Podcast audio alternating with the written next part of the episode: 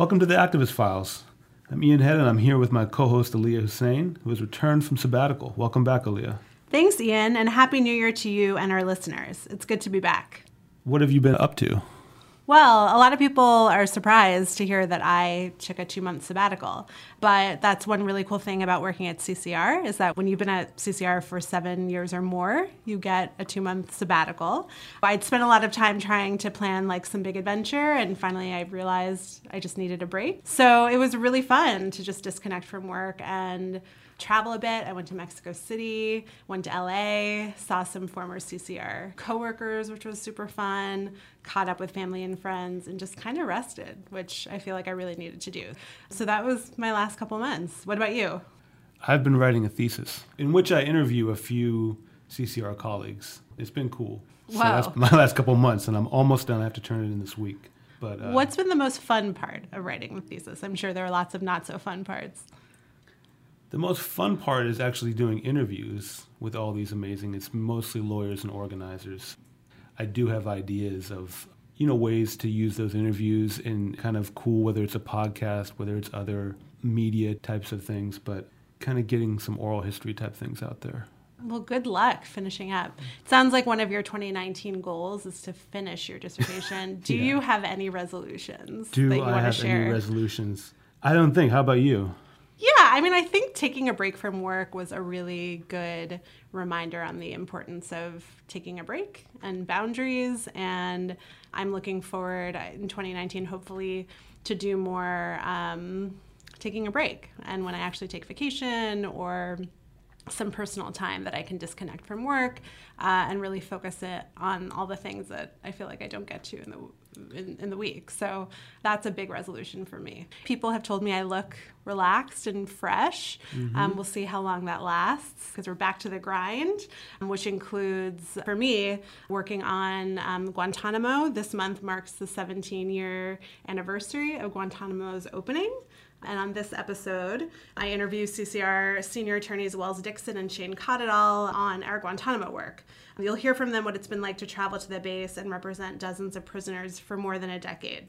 And I've been working with the two of them for years and still learned a lot from this conversation. So you won't hear these stories anywhere else. That's great. I am looking forward to that interview. Before we get to that interview, I want to remind folks to subscribe on iTunes and leave comments and ratings if possible. It really helps our listenership, and we want to hear from you about what you think of the podcast. Uh, we're also on Spotify, SoundCloud, and many other platforms, so please, thanks for listening and continue to download. Now, on to the interview.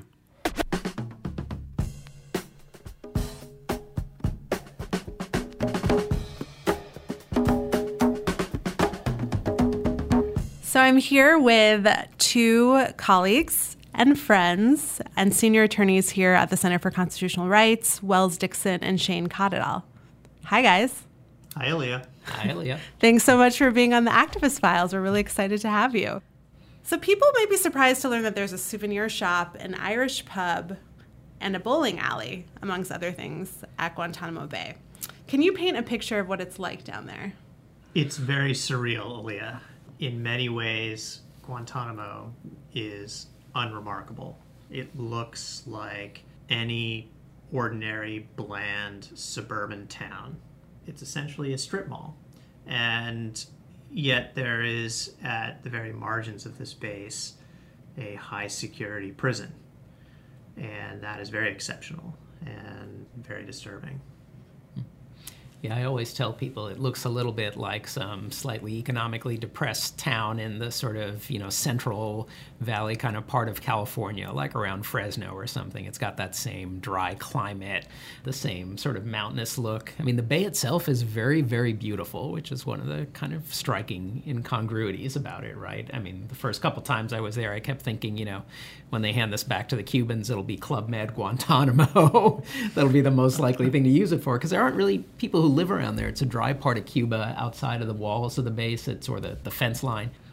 Right. Two striking features of the base now are first that it is extremely dry and dusty, as Shane mentioned. That's in part because there's no natural freshwater source. When the Cubans and the Americans got into a spat many years ago, the underwater aquifers were, were sealed off, and so it's very dry and dusty. And the other distinguishing feature of the base and the prison in particular is that it's absolutely falling apart. And one of the things that strikes me, having gone to Guantanamo for more than a decade, is how run down the facilities are. I mean, Guantanamo is a dump. Who are the people who are living on the base and working there? That's a good question. there is a very large staff that runs the prison. And ironically, the prison is the smallest part of the Guantanamo Naval Base, but I think that there are about at least 10 soldiers for every detainee, probably more like 100 soldiers for every detainee. Beyond that, you have the military personnel and civilian personnel and their families that live on the rest of the naval base.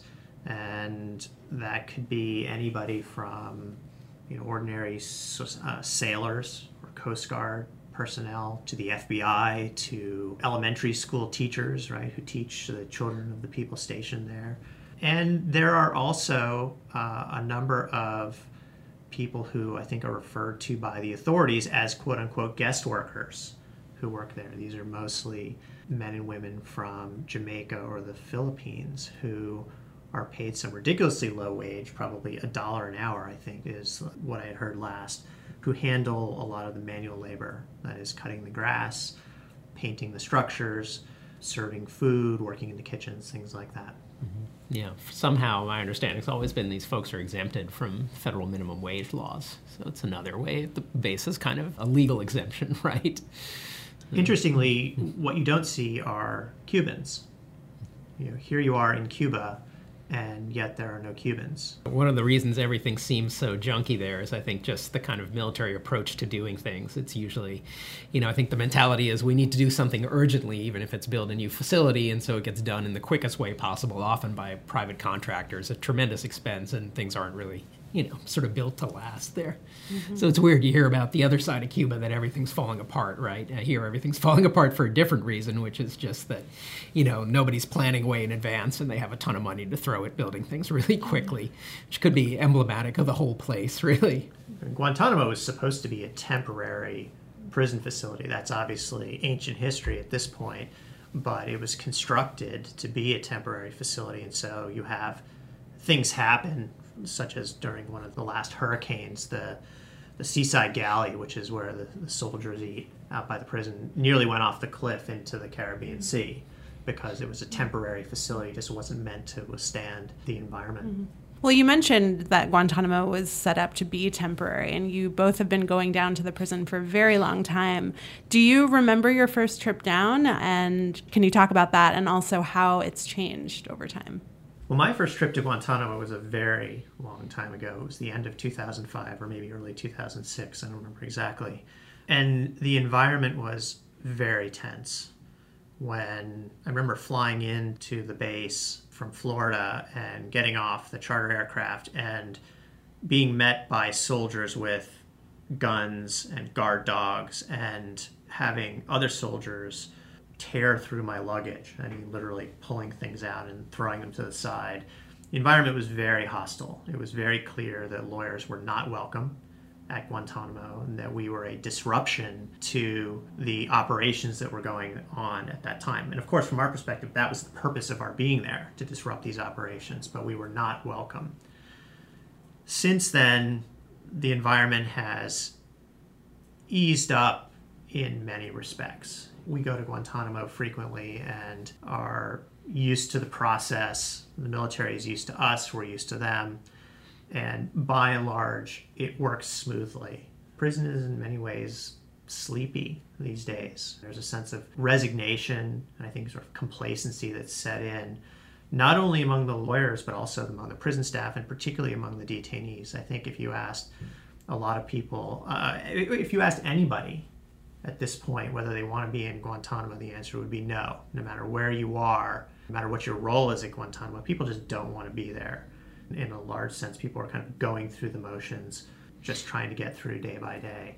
And so there's an effort to fight off complacency. You know, Guantanamo's been around so long that the men and women who work there, I'm talking about the soldiers, don't remember a time before Guantanamo. They're too young to remember America before Guantanamo. So it seems normal to them, right? And lawyers like us have been going on, going down there for so long that in some sense it seems normal to us as well, and we have to resist that and remember that it's the gulag of our times, as Amnesty said back in 2005 you know, and I think one of the landmark physical features of the base these four giant wind turbines that help power the whole place. And uh, I couldn't really figure out the first couple of visits what, what it was that I found so kind of catching about that, um, or striking about the fact that the whole landscape is dominated by these windmills. And then I thought, oh, it's it's Don Quixote. it's uh, this is a symbol of how chaotic and never ending this whole thing is. These things just keep spinning in circles and you know, it is true. You have to try to fight it in your mind, put yourself a little bit into the mentality of the clients, which then makes it much harder to be down there. You know, I mean, at this point, I've been going for 11, this is into my 11th year. I've spent, I think, six months in total at the base, 1% of my whole life, I guess, um, which is definitely a lot longer than we thought it would ever be on that first trip. But my, my first trip was about two years after Wells's first trip, and probably a day I don't think either of us would forget. February 11th, 2008, I think was the flight down. And as we were in Fort Lauderdale, we usually fly down there and catch a private charter flight, essentially, a small commercial plane. Back then it was 15 seaters um, into Guantanamo.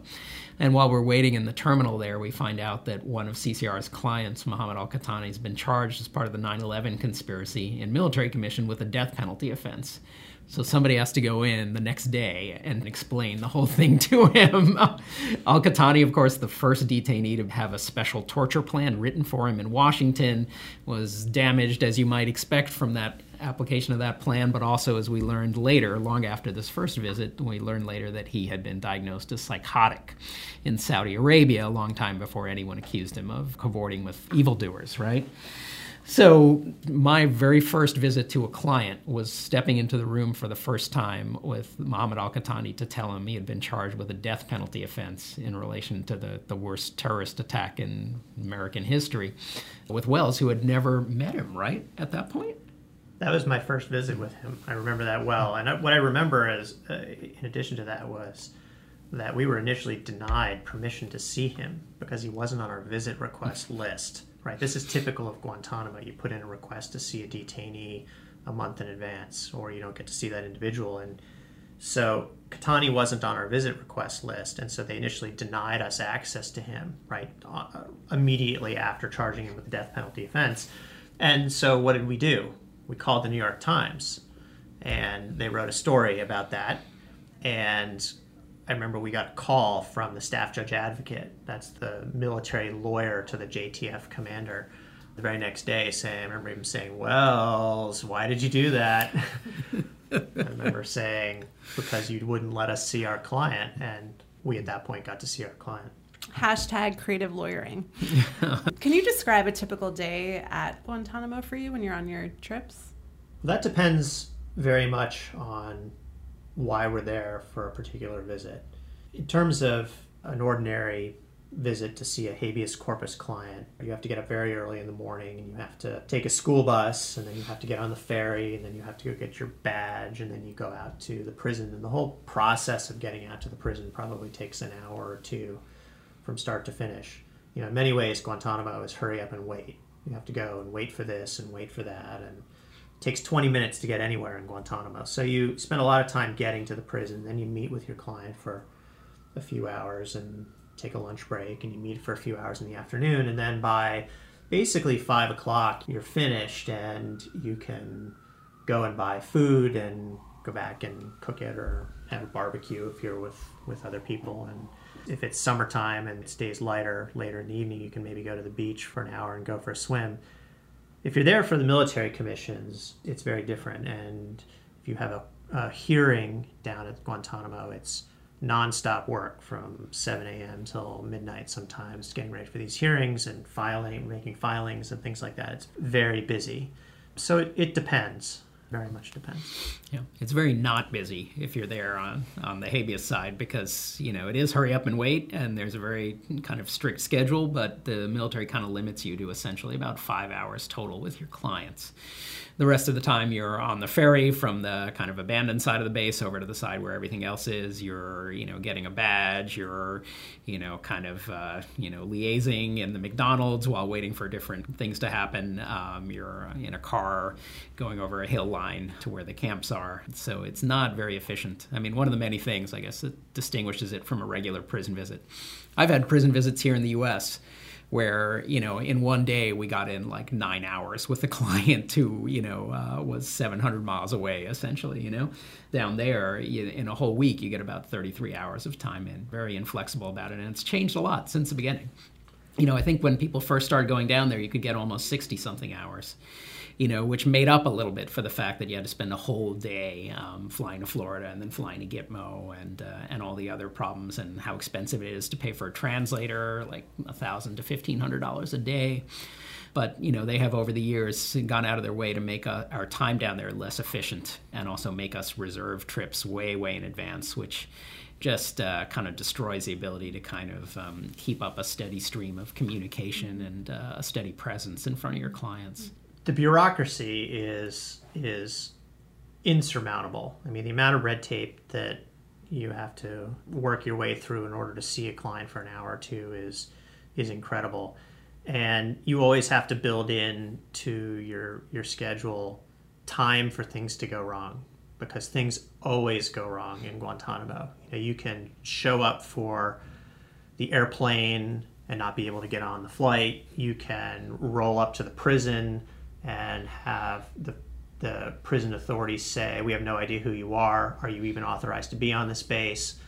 You can show up to get a badge and have someone tell you your security clearance has been revoked.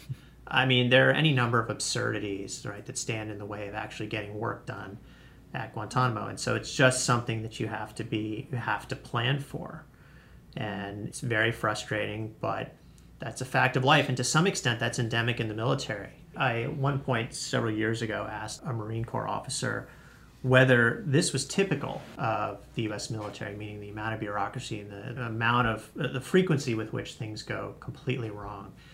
And he was sort of taken aback, and I think honestly somewhat offended that I asked that. He said, No, this is not the way that the military operates. Guantanamo is exceptional, even by military standards. This just isn't the way we operate ordinarily. Although the military is very regimented, right? And that's one of the striking things about spending a lot of time down there. Is I realized that I think that military life basically is life under socialism. These folks are essentially living in the the the meta, you know the proverbial nanny state, right? Everything about their lives is is laid out for them, and then we come in and we're not really part of this, and so everything you know sort of is out of place, right? Like you know where's your paper proving you to be on this flight to be down here for this amount of days? You know where's your badge, right?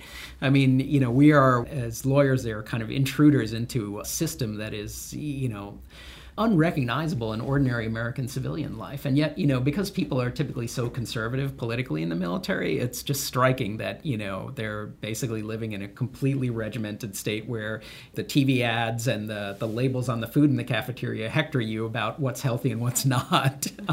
yeah, what's the current estimate for how much it costs to keep Guantanamo open right now? The overall cost of the detention mm-hmm. operations in 2017, I believe, was 450 million, and it goes up every year. Um, so, you know, we're assuming about half a billion dollars this year, and you've got 40 guys there, so 10 to 11 million dollars per. Of that, about 40% is the commission process itself. I think somewhere around 180 million dollars um, on commissions in 2017. So it's astonishingly expensive. I mean, like I think regular stateside detentions are about thirty thousand dollars a year per prisoner. So we've talked a little bit about the food options at Guantanamo between the Seaside Galley and McDonald's. What are the food options like, and do you have any preferences? food is always an important topic at Guantanamo. Because what else are you going to do down there but eat? But eat, but eat With right. your off hours. The food, by and large, is terrible. And the reason for that is that everything is brought in on a barge and everything is flash frozen. So you want to go to McDonald's and eat a hamburger, you're guaranteed that it was flash frozen and brought in on a barge weeks earlier. The only really tolerable healthy food option is to eat at the galley where the soldiers eat. And you can do that when you're traveling for military commission purposes, but you can't really do that as much if you're just there for habeas visits. You have to suffer. And so the solution to this, to the food problem for the habeas lawyers, was to barbecue. And one of the things we used to do in the old days is that when there were a lot of habeas lawyers traveling down to the base, is that every night there would be a large barbecue for 20, 30, 40 lawyers. And every night, a different law firm would take responsibility for preparing food for the entire group so that you didn't have to think about cooking for yourself every night. You know, to have Jenner and Block takes one night, Kramer Levin takes another, Bingham McCutchen takes another night. And it made the experience a little more tolerable too, right? It gave the lawyers and the interpreters and the paralegals an opportunity to get together and sort of decompress and unwind after what were uh, very depressing, difficult days. That doesn't happen so much anymore, though because there are fewer clients and there are less law firms engaged in it, right? You know, law firm associates tend to work such long hours, such grinding hours that, you know, I've heard from a lot of people that the one thing they look forward to is 8 p.m. hitting when they can charge their dinner at some fancy restaurant and get it delivered to their desk uh, to the firm, right? So I think a lot of the firm counsel used to expect to eat pretty well if they were down there for work and they'd bring steaks and, you know, bottles of red wine and all sorts of fancy food. Most of the time we, you know, grab stuff at the the military supermarket on the way back from the prison camps to the ferry. Then we go back to the isolated side of the island where they keep us as habeas visitors, and you cook food in your room. I remember my first trip down. There were steaks. Uh, there were steaks, so I was eating better than I did in Brooklyn, and then my hotel room was like bigger than my apartment in Brooklyn, which was very bizarre. And food's also an important component of client meetings, and I know we've all had interesting requests for food and have done some impressive shopping beforehand to take all the way down to Cuba. Hmm. Anything you can share about sort of food sure. and meetings? Well, maybe, maybe, the backstory of it first. I mean, you know, one of the things I always tell people about visiting clients at Guantanamo is that it's the opposite of a regular prison. First of all, you're working in translation, which is a little unusual, right? You know, usually domestically people would speak English at some level, right?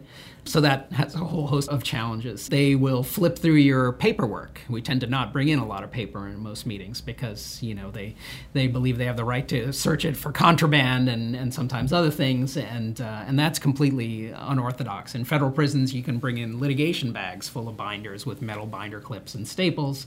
Can't do that at Gitmo. But in a regular prison, you can't bring in food at all, right? Uh, as much paper as you want, but no food.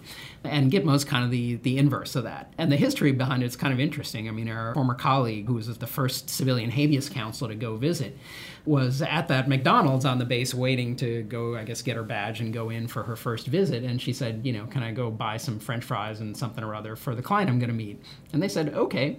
And they let her bring it into the meeting, which again, it's the exact opposite of what you would expect to be allowed to do in a regular federal prison. But the interrogators, who had been the only people to go in and see these, these people for, you know, the two years, the first two years that they've been at the base, always used to bring in, you know, food as an enticement to talk or at least an enticement to come in and sit down with them, right? So, unbeknownst to us, this thing that seemed like, you know, a great favor that they were doing us, we're allowed to bring food, was actually just something that they probably approved because the interrogators had been doing it for two years at that point. Interestingly, habeas lawyers got very creative with food. I mean, there are a couple of instances that I remember from, from years ago. One is we would bring ice cream in to some of our clients.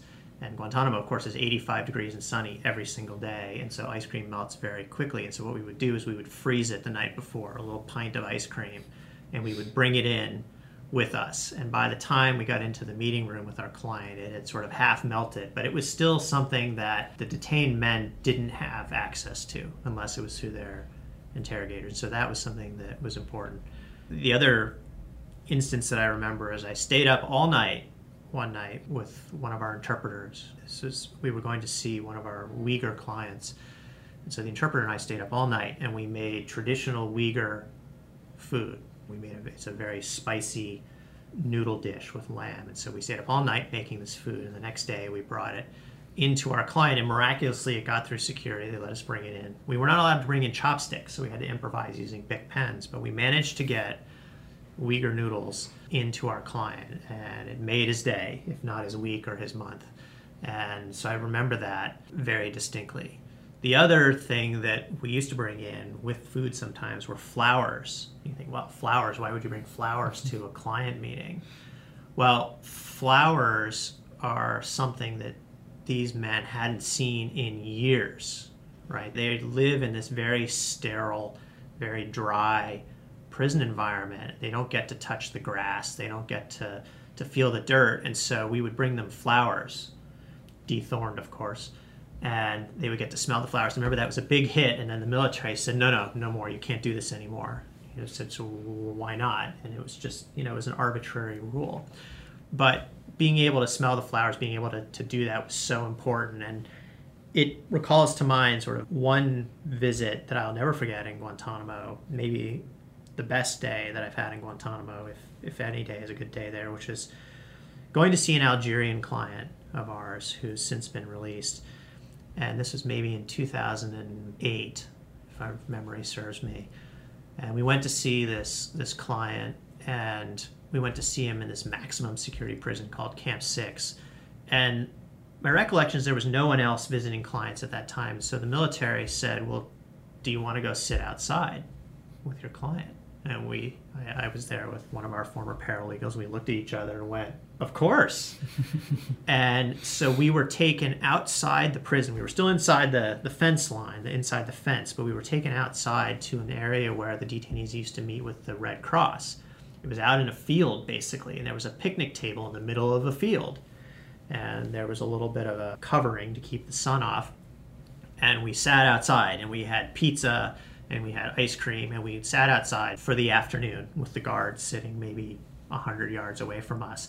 Something that I never expected to be able to do, and I don't think our client expected it. And it's something we've never been able to do since. But we had that one day where we were able to sit there and eat pizza outside, and we had brought our client a family video of his brother. And I remember him saying as we left, this was a good day hmm. and it's one of the very few good days we've ever had in Guantanamo. I appreciate all those examples because they're an effort to make our clients feel more human in a place where they don't often get to feel like that. So I didn't, I had never heard the flower story before. That's really beautiful. You both have been doing this work for a long time. What have been some highlights for you? Well, the biggest highlights have been transfers, right? When our clients have been released from Guantanamo after many years, and you hopefully hear from them a few days or maybe a few weeks after they're transferred. You maybe get an email or a phone call or a text message saying, I'm home, mm-hmm. I'm okay, thank you, I'm having a hard time, whatever it is. But knowing that they're free is really is really the highlight. And it's for us as lawyers a tremendous sense of relief. Yeah, the transfer is certainly the highlights. One trip to see some released detainees in Albania, we got to attend the wedding of one of Wells's clients who'd been transferred there, I think, four years earlier. Although it did bring home, I think, you know, something that I think of every time someone is left, which is that often it's just very, very tough. I mean, you think about that movie, The Shawshank Redemption, and how people have difficulty living on the outside. You know, a lot of these folks didn't have the best lives before they got in. It's, it's very difficult to to have a happy life after you've been through this kind of thing. Most of our men leave really, really broken. It's obviously a joyous thing when someone gets out, and it's satisfying professionally for us, but you also know that the news that comes afterwards may be, you know, pretty depressing as well we've had a lot of i seem i feel like i've had my more than my share of mentally ill clients. I had one though who did leave and managed to get two kittens which was also um, really kind of a special thing to hear because he had been talking about it incessantly since the day his release started to seem like a possibility. So. Why should people still care about this issue? They should still care about this issue because there are still men who've been held there for nearly 20 years without charge without trial, and this has become the new normal in for our country. I mean, we hear people say all the time, "This isn't America." Right? You know, we, we hear stories about torture and abuse. This isn't the way that we are. Well, no, actually, it is the way that we are. This is America. I mean, Guantanamo is part of the American landscape. We own it.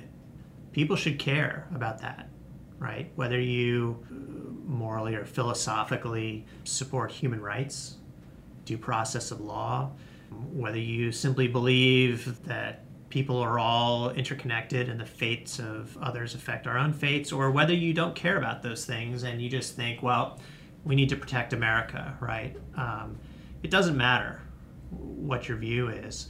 Guantanamo is, is central to, to all of those issues.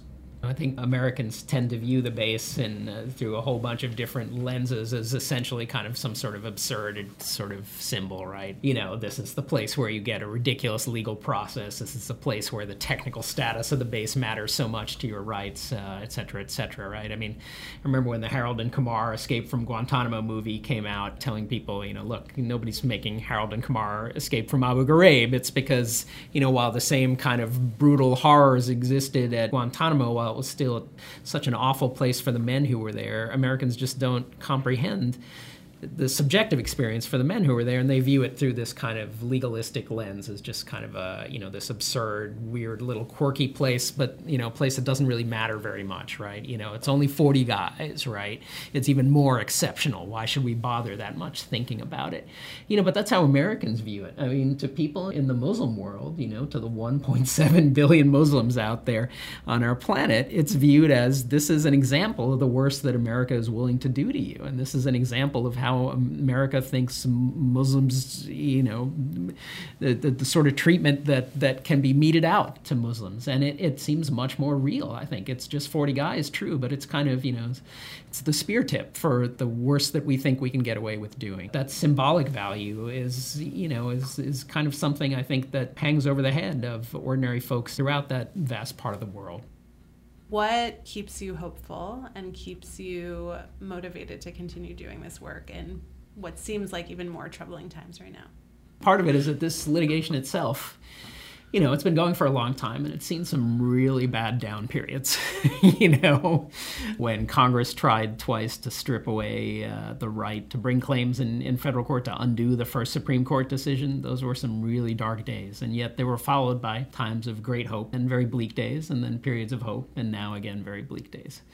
I think, you know, that's about the only thing that keeps me going on at that and a certain sense of obligation. The idea that, yeah, a lot of people have forgotten about it. I mean, I'm the eternal optimist. I believe truly that we can close Guantanamo through litigation and advocacy, and I'm not willing to give up on that.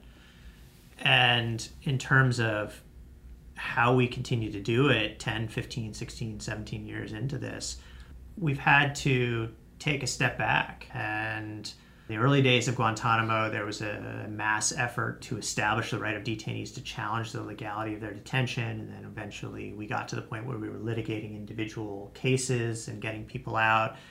And it's become much, much harder. And so I think what we've had to do is regroup to approach these cases, to approach our clients, to approach these issues one at a time, and really to try to, to create victories where we can it can be very frustrating. The slow pace of success can be very frustrating, but it is a marathon. It's not a sprint. For every instance where we encounter a setback or, or a problem of some sort, have to push through and remember that there are brighter days ahead.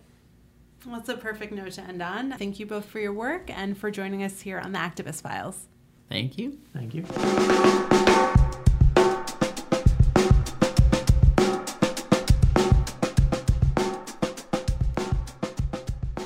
Roundup of some of the headlines here at the Center for Constitutional Rights.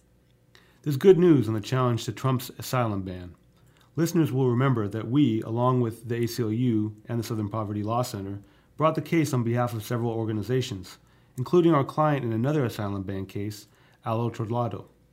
First, a federal court blocked the asylum ban, and then we won a preliminary injunction to stop it from going forward while the case is litigated. Just before the holidays, the Supreme Court denied the government's request for a stay in the case. Stay tuned to see what happens. In other immigration ban news, we filed a new case on behalf of Yemeni American families who are separated from their spouses and children. Family members were told they had been approved for visas, but then the government denied those visas after the Muslim ban took effect. The government falsely claimed the Muslim ban was retroactive. There was a moving piece in the New York Times on December 17th that's worth reading, and two of our clients were on Democracy Now! on December 26th, one with his four year old daughter on his lap. You can still watch it at democracynow.org. In Louisiana, We took on a new client in the sprawling case brought by the company Energy Transfer against a host of environmental groups. Energy Transfer is claiming the entire environmental movement somehow engaged in a racketeering conspiracy at the Standing Rock protests. While we were successful in getting claims against our client Earth First dismissed from the case, we are now representing Krystal Tubols, an Oglala Lakota and Northern Cheyenne U.S. Army veteran and environmental and indigenous rights activist. Energy Transfer's lawyers, who also represent Donald Trump, claim Ms. Two Bulls made statements encouraging people to protest at Standing Rock and served as a liaison between the protesters and the press and the public, all of which is clearly protected by the First Amendment. Ms. Two Bulls said to violate Mother Earth, disregard the rights of indigenous peoples, and are now trampling on my constitutional rights. This whole case is about silencing and intimidating those who stand for what is right and just. I will not be silenced or intimidated. And speaking of supporting activists, if you hear this in time and can make it to Washington, D.C., join me at the protest of the 17th anniversary of the opening of the prison at Guantanamo. Together with our allies and in support of our clients who are detained, we'll be marking the anniversary at Lafayette Square on the north side of the White House on Friday, January 11th at 2:30 p.m. If you missed the rally, you can catch it on our Facebook Live on CCR's Facebook page.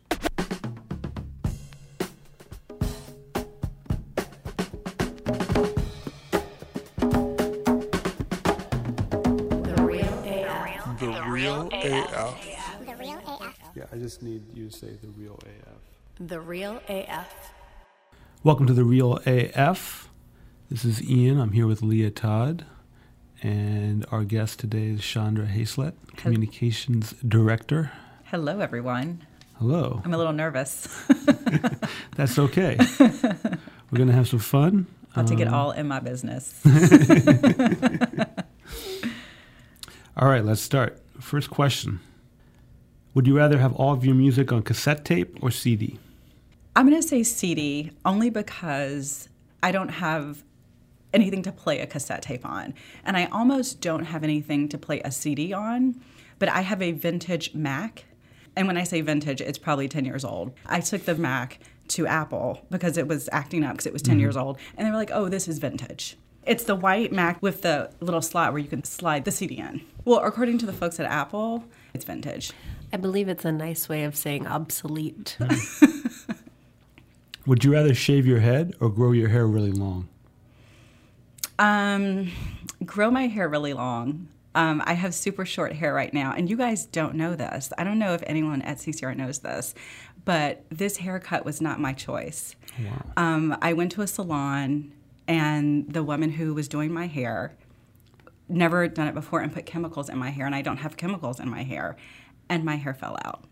Everyone's like mouths are open around the table right now.